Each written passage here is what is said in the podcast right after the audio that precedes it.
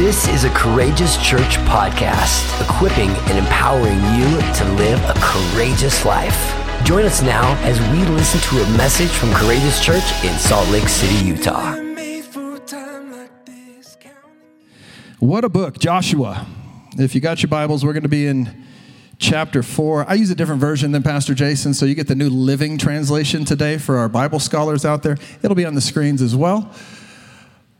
This is a book, if you've never read Joshua before, this is a book of moving forward, but it's also a book of war. And this is a book where the series we're in, it's called Taking Ground, which is amazing because we're moving forward. However, the downside to it is if we're taking ground, the enemy's losing ground, which means there's a battle going on, there's a war going on, and we get to be right in the middle of it. We get to be doing this with God.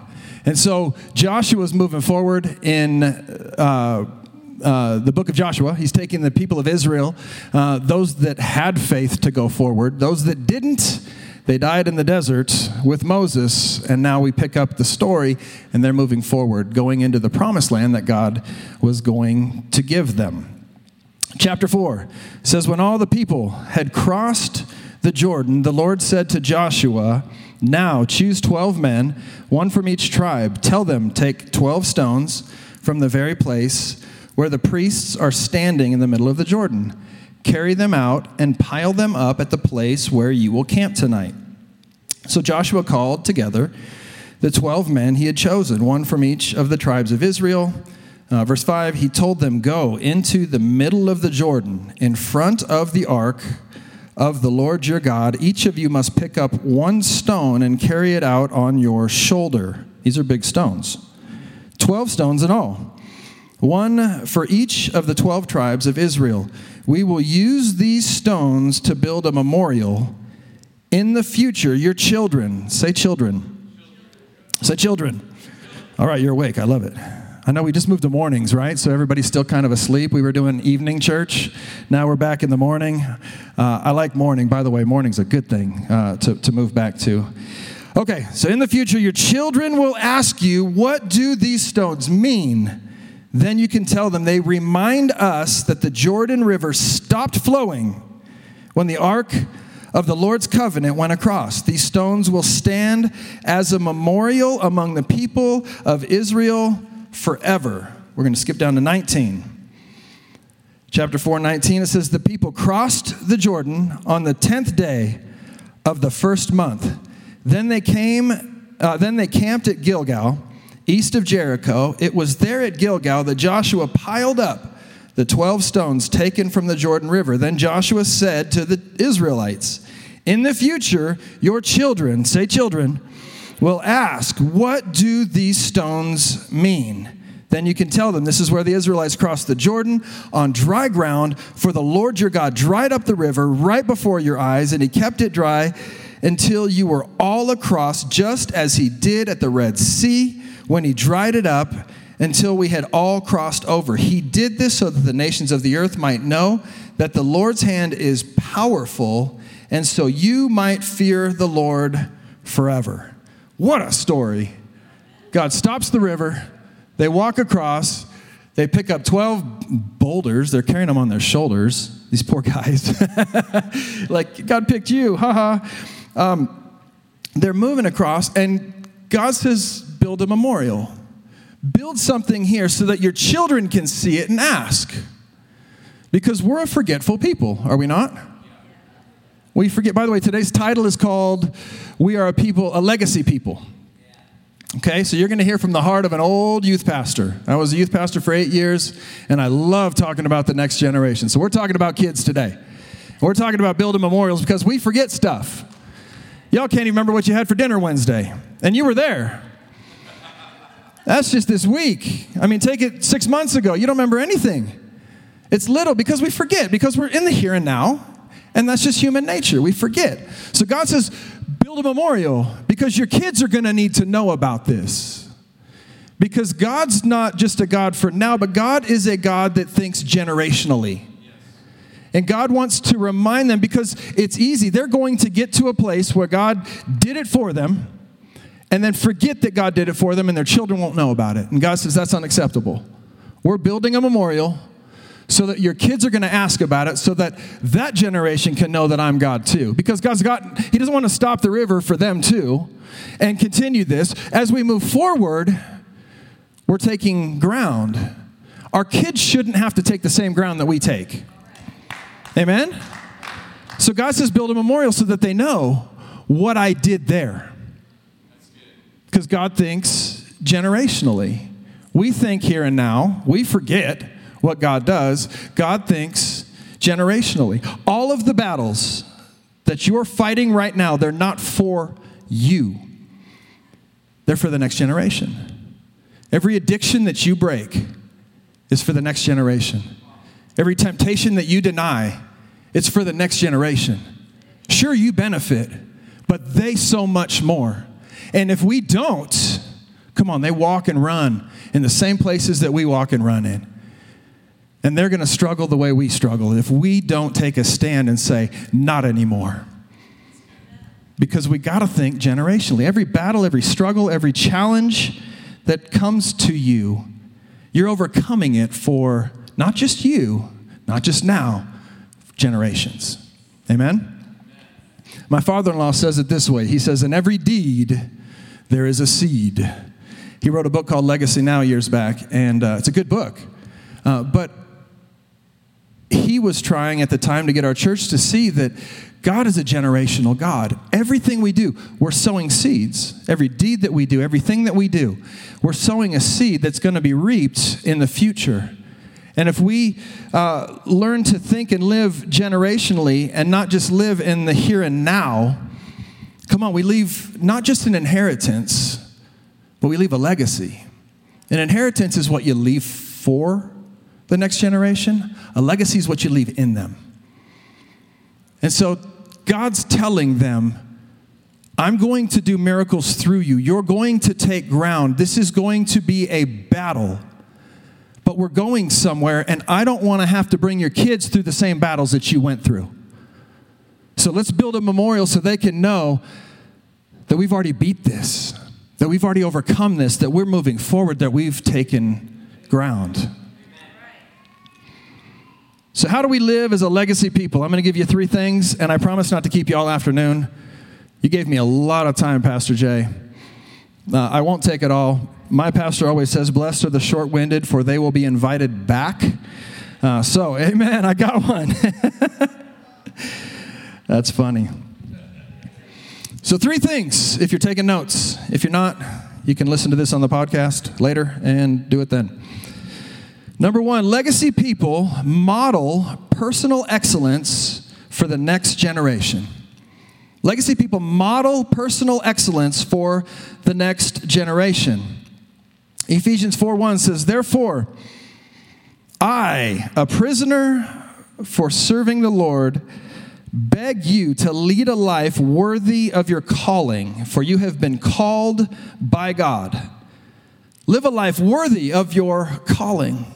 See, legacy people live a life of personal excellence. When it's our time on the stage of life, we got to model it for the next generation. Because soon it'll be their time on the stage of life. And they're going to do what we did, and they're going to act the way we acted. They're going to model it after the way we modeled it. So when it's our turn on that stage, we better get it right. We're going to show them what it looks like to be God's children, to live by faith and not sight pray for our enemies, to be generous. We model personal excellence. We model a life of faith. See, Jesus came to show us not just a good way to live, the best possible way to live. And he invites us into that. And so when we are faced with decisions, as those of us on the stage at the moment, because there was people before us that came onto the stage, and we got to watch them, and hopefully they led well. But then it's our turn to get on the stage. And it's not just about being here right now, it's about who's coming next. It's about who are we bringing along. It's about how can I make sure that I get this thing as far enough down the field during my time on the stage so that they can start way down there instead of back here. Some of you come from families that have done that, some of you don't. I married into a great family that did that. I come from one that didn't. And so I have to model, I'm, I'm trying to model my personal excellence after what I see from my in laws, not from what I saw from my parents. And I'm not saying my parents are bad, they just had different values that I want my kids to have these values instead of those values. Does that make sense? And so we model our lives and we show our children, we show the next generation, not just our kids. I'm talking about the church, the younger kids, the ones sitting out there, the ones back in the room, and there, these ones right here. My buddy Shadrach. Gosh dang it. Meshach. I, hey, it was a one in three shot, and I knew Abednego or Abednego wasn't here. So it's a 50 50. Meshach, I'm sorry. Forgive me. I just met you. His first time here. But, but it's for him. It's for him. We model so that when it's his turn on the stage, he can take it further. And he doesn't have to fight the same battles that I fought. Because the enemy's not going to give up. He doesn't sleep. We just keep moving forward and we keep taking ground. And we keep saying, we're going to build a memorial. We're going to build a memorial. We're going to show these kids. We're going to show the next generation that we got this far. It's your turn now. It's your turn now. Because God's wrapping this whole thing up in a bow. And He's bringing it back full circle, but we're on a journey with Him. Amen? So we model personal excellence. More is caught than taught. The next generation watches this more than they listen to us. I see this in my own life. So, one of my strengths is procrastination. I'm really, really good at it. And I've been good at it for most of my life. And it gets me into trouble uh, because if it wasn't for deadlines, I'd probably get nothing done. But I wait till the very end. Now, my wife, she's not like this. She gets a task and she's like just done with it. I'm like, I got a few hours or weeks. I'll get to it then. And I started looking at like, wh- why am I like this? And I realized that my dad was like this. My dad was always going to get around to it. That was like the thing. He even had a magnet on his refrigerator. It was a wooden circle, and it said to it.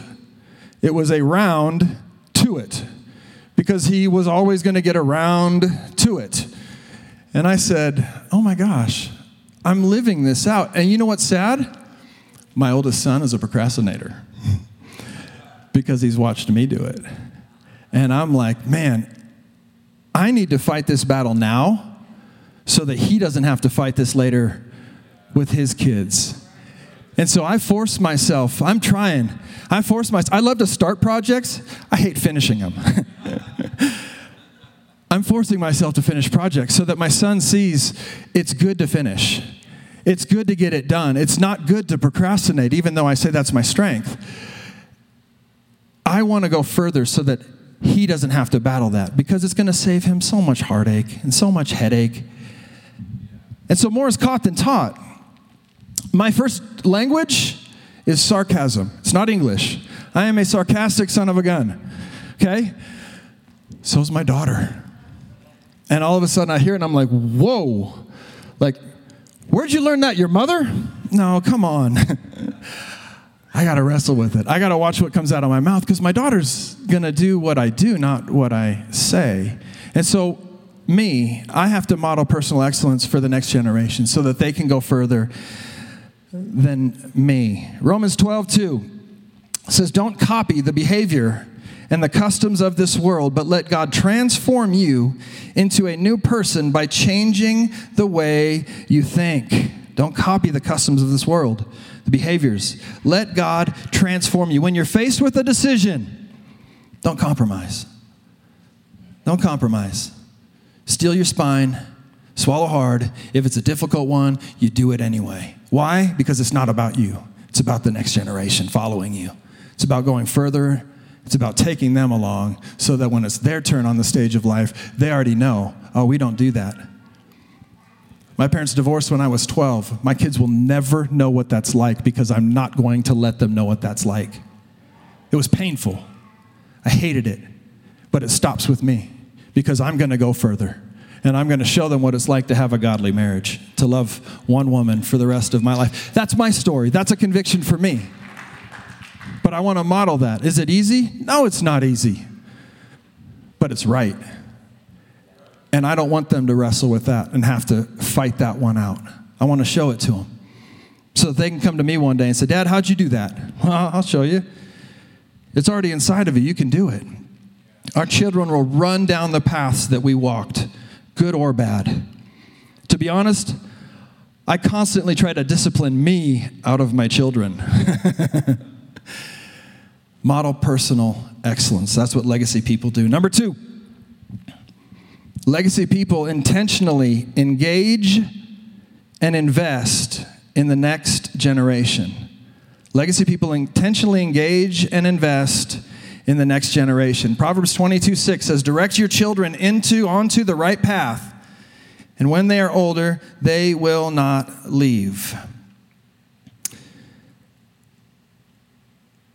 As a church, I see this all over the place. We have generational divides in the church. We have older people that hang out with older people. We've got middle aged people that hang out with middle aged people, and then we got younger people that hang out with younger people. And we need to break that. We need to find ways to intentionally engage the next generation, to intentionally get out there, because you know how much wisdom is sitting in this room that can help them? But it's awkward, isn't it? You walk up to them and there's like nothing, and they don't say nothing, and they don't respond. Just me? Teens can be tough, right? But you do it anyway. And you keep going because eventually that wall breaks down. I intentionally do this. In my neighborhood, there's like 20 teenagers that live in my neighborhood. And guess whose house they hang out at? Mine. You know why? Because I've invested in them. I go out there, I get to know them, I know their story, I know what's going on in their life. I ask about their school, I ask about their sports. They come running up to me all the time, Mr. Doug, guess what I did? Mr. Doug, Mr. Doug, watch this video of me playing football. They like, they want to tell me. They don't do that to the other dads. And I'm proud of that because I've invent, intentionally invested into them and engaged in them. Why? Because I'm looking for those moments that I can sow seeds into them because they're there. I had a young lady at my house the other day hanging out with my daughter, and she was telling me about her day, and it was like 10 minutes of negative. Everything was bad, and this is bad, and that's bad. And she struggles with depression and anxiety, and their parents have her on uh, pills. And, and I just, at 10 minutes, I'm like, whoa, whoa, whoa, whoa, whoa. This is all negative. Tell me something positive. She thought, and then she told me something positive. I high fived her, bam, give me another one. She gave me another one. High five, bam, give me another one. She gave me another one. Boom, I said, that's three positives. I said, come on, girl, let's focus on the positives. She doesn't know what I'm doing, but I'm sowing seeds because we can choose to look at the negative or the positive. Somebody's got to teach her that. And if I've got that open window of opportunity, I'm going to take it because I'm building relationship. That doesn't happen if I don't engage. Those moments don't op- open up if we don't engage with the next generation, if we don't engage with the kids. To be honest, the children's ministry and the youth ministry should be the two places in a church that has a line of people trying to get in there to volunteer. Why? Because if it's not about the next generation, it doesn't even matter. These are moments that we get with the next generation where we can sow seeds into their life. But, Pastor Doug, I, I come to church because I need to get fed by the Word of God. I get that. But that's what the internet's for right now. Come on, we can listen to this on Monday, on Tuesday, on repeat over and over. We don't get those moments again. We got to get in there and sow. And I'm not saying every week, and I'm not trying to condemn anybody. I'm just saying once a month, get in the kids' ministry, not for you, for them, to open up those doors, to have conversations. I had a great conversation with Mr. Mike here today. I heard all about his life. You know how much cool stories he's got? Do they know it? They need to, because there's some wisdom there. He could save some time for somebody. He was talking today about succeeding in life because you have courage. I'm like, yeah, confidence. Confidence. That was the word you used, huh? Confidence. And I'm like, shoot, I wish somebody would have told me that at 15. I was insecure. I needed Mike in my life. We need to intentionally engage with the next generation so that we can sow seeds into their world Deuteronomy 6, 6 and 7 says, And you must commit yourselves wholeheartedly to these commands that I'm giving you today. Repeat them again and again to your children. God is a generational God. Again and again, again and again. It's for the next generation. You have a story that needs to be shared with those that are standing on your shoulders. We got to engage with them. And it's awkward until it's not. Just keep trying, keep engaging, keep asking questions, and keep waiting for God to open up the opportunity to sow seeds into their lives. And number three says legacy people pray for and declare God's word over the next generation. I don't know if you've noticed, but there is a war going on over our kids right now. And if the enemy can't kill them in the womb, he'll try to destroy them in the classroom. And we better wake up, church. We better realize that this has been going on since the beginning of time. This is nothing new, not for us. In the Garden of Eden, when Eve sinned, Genesis chapter 2 says that, that uh, Genesis chapter 3, it says that, that God put enmity between the woman's seed and the serpent. It's been going on since the beginning of time, and if we're not if we're not alert, church, the enemy gains ground. So we need to be alert. And by alert, I mean we need to pray. We need to be aware of it. Childhood obesity is up, depression is up, anxiety is up, self harm is up, drug overdose, suicides, they're all growing. And the church needs to step up. The church needs to pray. The church needs to declare uh, over the kids. We need to learn to play offense and not defense. We need to learn to get out on the front lines and say, nah, not here, not now, not with my kids. I'm not going to ship them off to somebody else to raise them. It's my time. It's my turn. It's my time on the stage of life, and I'm going to stand in the gap and fight for these kids. We're going to pray for them. We're going to declare God's word over them. That's why we need people in the kids' ministry, so that we can declare God's word over them, so we can pray for them. And I'm not saying you got to ha- have a prayer service for them, you can quietly pray for them. You can lay hands on them and they don't even know you did it. When uh, Pastor Jason and I served in youth ministry together, one of our core values was 12, not 21. In uh, the book of Luke, we see Jesus at birth, we see Jesus at 12, we see Jesus when his ministry starts at 30. Why did God put 12 in there? I believe it's because if we can reach a generation at 12, we don't have to rescue them at 21. And so we had a core value that we were going to do everything we could to reach them at 12 and put God's word into them and get them on the right path, model Christianity for them, model a life of faith for them. That doesn't mean we're perfect. It means that we get back up when we stumble. It means that we bring them along and we pray for them. We declare God's word over them. Because if we don't reach them at 12, we're going to have to try to rescue them at 21. And so that was our core value. We wanted to get on the offense and not on the defense. Because it's about the next generation. Your battles aren't for you. Taking ground's not for you, it's for them. And one day they'll take ground, not for them, but for the generation after them. And so we pray. And that was our core value 12, not 21. Philippians 4 6 says, Don't worry about anything. Instead, pray about everything. It's one of the core values of Courageous Church is that we are passionate about prayer. And we pray. And we sow seeds of prayer. And when we're with the next generation, we know that there's a battle going on. It's been going on since the beginning of time. But God's, God's warriors need to stand in the gap. God's warriors need to pray. And God's warriors are tired. But we got to remember it's not about us, it's about the next generation. It's about being a legacy people. It's not what we leave for them, it's what we leave in them. Proverbs 18 21 says, Death and life are in the power of the tongue, and those who love it will eat its fruits.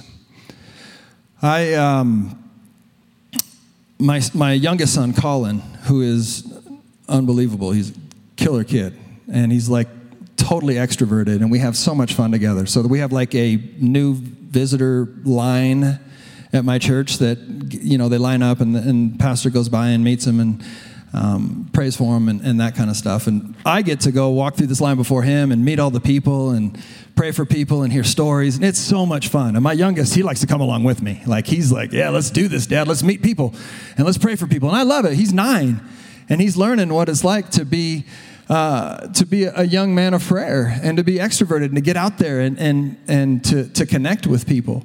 Um, and last year he started playing football. Football in Texas is a big deal. Uh, I don't know if you know that. Like, you are assigned a personal trainer at birth um, if you're a male. And it's, it's serious. And they dump money and, and they have stadiums for like little kids. And it's like, wow. We didn't have that in California where I grew up.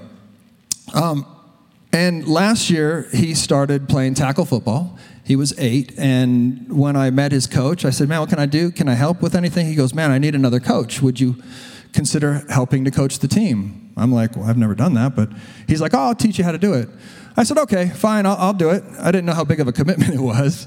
Uh, I also didn't know how big of a blessing it would be. And to have a group of eight year olds looking up through their helmets with these big eyes, looking to me, who doesn't know what he's doing. They don't know that. I'm faking it till I make it. Uh, looking up at me uh, for direction and encouragement. And uh, I mean, some of these kids, I was like, oh, what's your favorite team? They're like, I don't know, I don't watch football. Okay, how come you're out here? My mom made me. I was like, all right, we'll start there. Uh, but I got to invest in these kids. And what they didn't know was that while we're at practice, I'm praying for them. And when I get an opportunity with them, I'm speaking God's word over them. Not with verses and, and some of the same language, but I'm speaking God's truth over their life. And I'm encouraging them and I'm building them up, and they don't know it. But it doesn't matter because it's a seed that goes in the ground. And I didn't realize, oh my gosh, coaching is like the greatest thing in the world. Like, I am loving it. And toward the end of the season last year, we had uh, one of our games. Um, one of the young men showed up and realized that he had forgotten his helmet at home. And his dad got really mad and dropped him off and drove all the way back home, which took a half hour to get there, another half hour back. And he brought him his helmet. And I was on the sidelines, and he was sitting behind me, uh, the kid was, and the dad ran up and he goes, Here you go, stupid. And walked off. And I turned around and I looked him in his eyes and I said, Anthony, you're not stupid. And he put his head down. I said, No, you look up at me. I said, I want to see your eyes. I said, Anthony, you're not stupid. And he looked down again. And I said, No, I need you to hear this, Anthony. I said, You're not stupid. You're smart. You're very smart. I said, Do you understand me? He said, Yes, coach. I said, Now put your helmet on because we need you. We're thankful to have you on our team. Get out there and play. I wouldn't have had that moment and I don't know if he even remembers it. It doesn't matter. It was a seed that was put out there for him. So that next time somebody tells him he's stupid, I hope he hears my heart. I hope he can remember looking into my eyes saying, You're not stupid, you're smart. I get to spend time with you every week. I know who you are. You're smart. God created you as a masterpiece. I didn't use the Christian language, but I got to speak the seeds of truth into his life because I intentionally engaged in his world. Come on, men and women of God. We got to look for legacy moments where we can intentionally engage and declare God's word over the next generation because there's a whole bunch of people out there telling them what they can't do. The world has a great way of beating you up. We don't need more of that. We need more people speaking life and hope and faith and truth over the next generation so that when they get up on this stage, they're further down than we are. Amen? That's why we build a memorial. Because we're a generational people, we're a legacy people. I'm going to close with the scripture, and then I want to pray. Ezekiel 22:30 says, "I looked for someone who might rebuild the wall of righteousness that guards the land." God says, I searched for someone to stand in the gap in the walls so that I wouldn't have to destroy the land, but I found no one. My closing question is Will you stand in the gap? Will you be somebody that stands in the gap for the next generation? That doesn't let these moments pass by because it's not about us and it's not about now. It's about the next generation and it's about moving them further along because they're going to do great things and they're going to expand the kingdom even further. And as we take ground, come on. We're moving forward. We're seeing Jesus declared in his glory on the earth.